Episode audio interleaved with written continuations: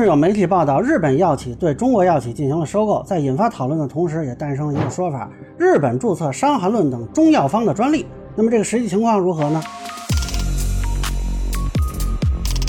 好，大家好，我是关注新闻和法律的老梁啊，欢迎订阅及关注我的频道，方便收听最新的新闻和法律干货啊。这个事儿的源头呢，其实是很多媒体都援引日经中文网的报道，说日本金村制药宣布其旗下的中国企业平安金村全资收购陕西紫光陈剂药业有限公司。啊，具体这次收购呢，应该是中医药领域和财经领域讨论的问题啊。不过我注意到很多自媒体都说，这个日本注册了大量的中医药的药方啊，传的比较多的呢是《伤寒论》啊，还有说这个日本、韩国要拿中药来申遗的。那么网友比较集中担心的呢，就是说会不会以后这个中药就没法出口了啊？有个网友还声称咨询了律师啊，也不知道是哪儿的律师啊，说这个如果《伤寒论》都申请了专利，就会变成中医彻底在全球开花的时候，日本在后面收钱。啊，但是后来呢，又有网友辟谣说，这个申遗这事儿是没有的，是有人为了降热度，重点还是在注册和收购药企。啊，这个事情我先说明啊，我并不懂医学。那这个视频里提到的关于医药的功能的问题，请咨询医生啊。但是说这个拿中医药方去申请专利，这个其实就很有趣了。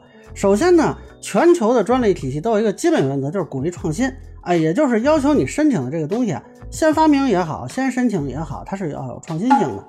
那《伤寒论》传入日本也有上千年了，不可能用来申请专利的。网友讨论这个事情的时候，脑子里想的是日本和中国两个国家，但实际上专利都是企业或者自然人在申请啊。要真能申请的话，日本也不是铁板一块，那么多企业呢，凭啥你能申请，我不能申请？这不是开玩笑吗？大家想想，要是靠注册这个古籍的偏方就能挣钱，那我们每年有那么多抢注商标的，他们怎么不去抢注呢？啊，我查了一下，卫生部主管的《国际中医中药杂志》二零一九年发过一篇文章，明确说了，根据日本的法律，像《伤寒论》之类的典籍里记载的药方都属于现有技术，那这些处方本身是不能再成为专利垄断产品的。而且呢，根据这篇文章呢，二零一八年检索到的美国、欧洲及世界知识产权组织记录的相关专利是四百三十八件。大部分申请人来自中国，所以这个文章结尾就说了，所谓中药经典方都被外国抢注了专利之类的说法并无依据啊。基本上说呢，日本直接注册药方，这就是个谣言。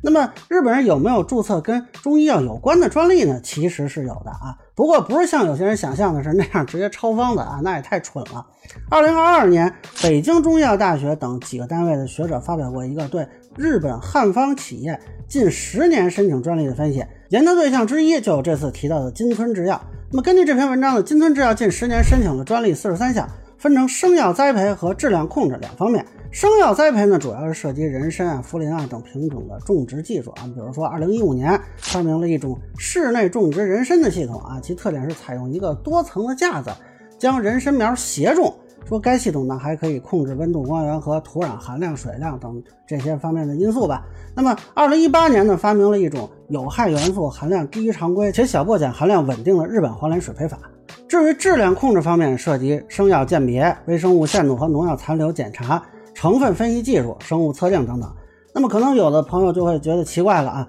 既然这药方呢不能注册，申请这些专利有什么用呢？这个其实叫做外围专利。那这就要说到。日本在汉方药方面的一个战略叫做专利网啊，很多研究日本汉方药的学者都会提到，就是日本汉方药发展企业通过对汉方药的深层次技术开发，从应用、组合物提取工艺、剂型改良、制备方法等不同方面构筑全方面的专利网啊。那外围的小专利呢，既可以防止侵犯他人专利，又可以避免别人侵权，制约竞争对手的发展。呃，其实他们的战略不光是专利网啊，而且是一套组合拳。啊，日本还会对已经有的一些药方呢做所谓的创造性仿制啊，有一种说法叫做一点五次开发，就是在你原来的方子的基础上，我去研究新药，然后注册成专利啊。另外，日本企业呢会采取一个专利先行的策略，就是先行在海外做这种专利的布局，那么结合起来的一种竞争策略。那举个例子啊，比如说有一个中药药方叫安中散，它是源自中国宋代太医局编写的《太平惠民合剂局方》。那日本人呢，先是啊规定这个方子的一些基本内容，但是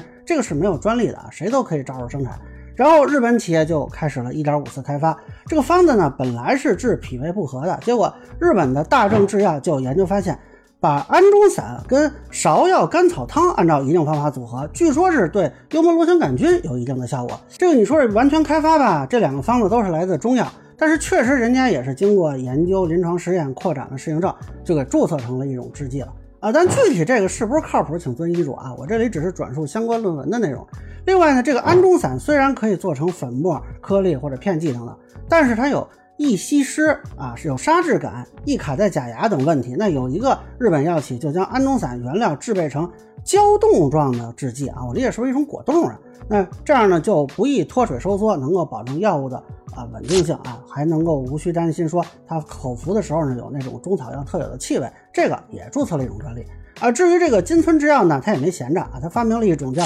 硬胶囊制剂的生产方法啊，据说呢这个胶囊呢可以更好的让里边的提取物溶出啊，这个也是注册了一个专利，但这个我其实就不太了解了。然后呢这些呢就形成了一个专利网，人家就满世界啊去注册去了。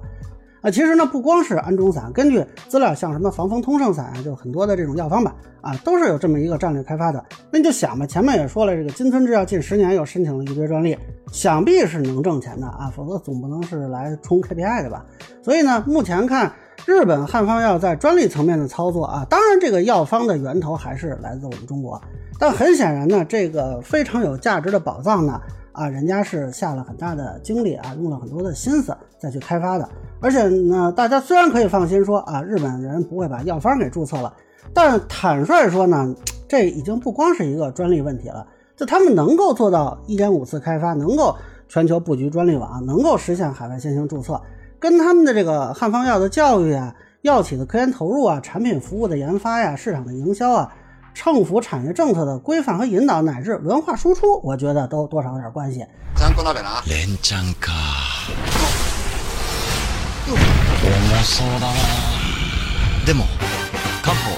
いっちゃいますか。那以上呢，就是我对网传日企注册中药方问题的一个分享。本浅见难免说了，欢迎不同意见小伙伴 QQ 群弹幕里给我留言。如果您觉得说的还有点意思，您可以收藏播客老梁不郁闷，方便收听最新的节目。谢谢大家。